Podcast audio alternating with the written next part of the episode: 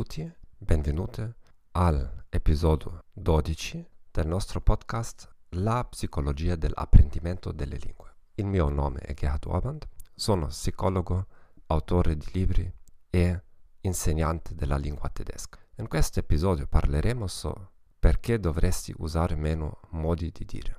Spero che non ti hai perso l'ultimo episodio, numero 11, come dovresti reagire se qualcuno ride del tuo accento o della tua voce. Per favore, testa il mio nuovo libro 21 Self-Limiting Beliefs on Learning a Foreign Language Smashed sull'Amazon.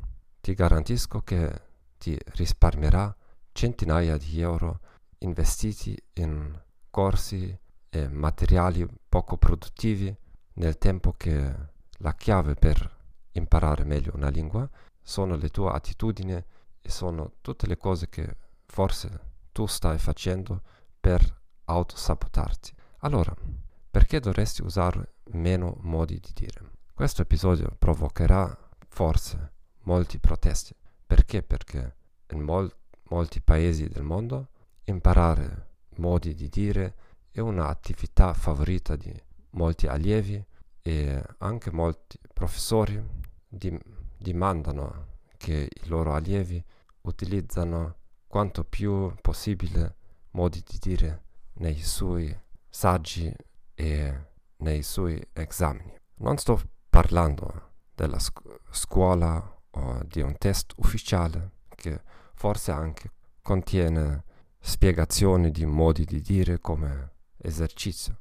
Certo, quando stai alla scuola devi passare un test ufficiale, è meglio adattarsi alle condizioni, ai criteri del test. Sto parlando qui della realtà quando parli con persone native del paese, la lingua quale stai imparando.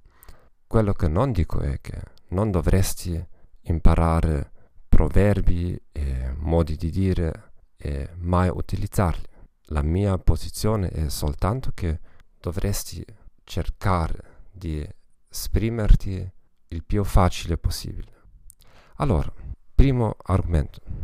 Modi di dire, di dire e proverbi sono tipicamente, strettamente connettati a certi, certe regioni, paesi, classe sociale, livelli di, di educazione, forse anche la religione della gente, la loro professione, hobby, sport e così via. Anche dipende dall'età della persona. Vuol dire che un modo di dire così specifico spesso che la probabilità è molto bassa di trovare il momento giusto per applicarlo. applicarlo. Invece la probabilità di applicarlo sbagliatamente è molto alta. Il secondo argomento è che anche se tu utilizzi il tuo proverbio favorito, il tuo modo di dire favorito, non significa che l'altra persona capisca o capisca tutto quello che intendi dire con quel proverbio o quel modo di dire. Perché? Perché anche parlanti nativi non conoscono tutti i proverbi della loro lingua, della loro lingua tutti i modi di dire della loro lingua. Spesso faccio dei esperimenti con i miei allievi, specialmente quando mi domandano a insegnargli più modi di dire in tedesco.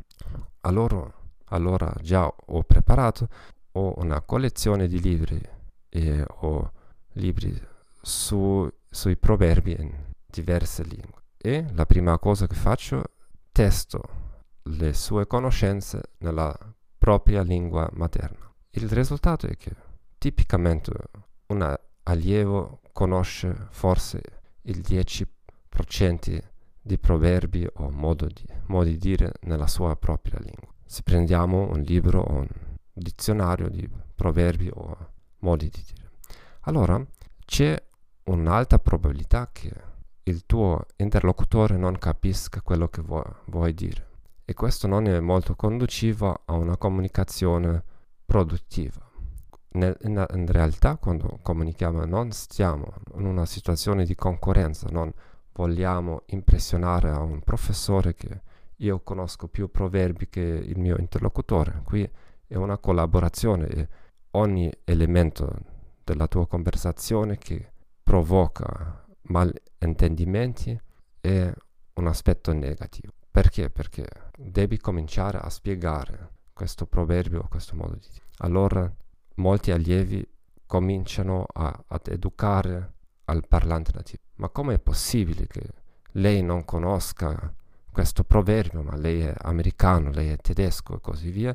E la reazione dell'interlocutore è spesso negativa perché si sente inferiore, si sente posto in una situazione di allievo professore e specialmente da un migrante sconosciuto forse. E il terzo argomento è che anche se tu utilizzi perfettamente il tuo modo di dire o proverbio e l'altra persona ti capisce, tipicamente utilizzare proverbi e modi di dire è come parlare con cliché, vuol dire utilizzo delle parole che non sono tipiche per te.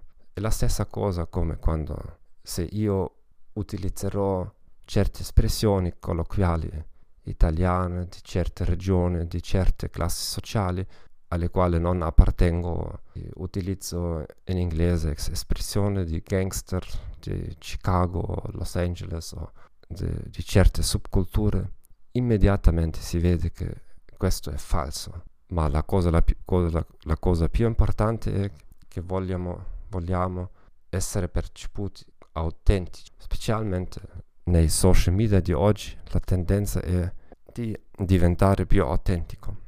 Il tempo di esponere immagini falsi o un'ambianza falsa e così via si sta terminando perché esistono tanti modi di detettare questo e le persone molto, hanno molti sospetti verso le persone che creano una immagine troppo perfetta e le persone che parlano con proverbi e molti modi di, modi di dire stanno utilizzando quasi sempre frasi artificiali per loro. Sarebbe meglio di parlare con le tue parole semplice che trovare il proverbio giusto. Ti farà molto più simpatico, accessibile e autentico. Allora, tante grazie per ascoltare.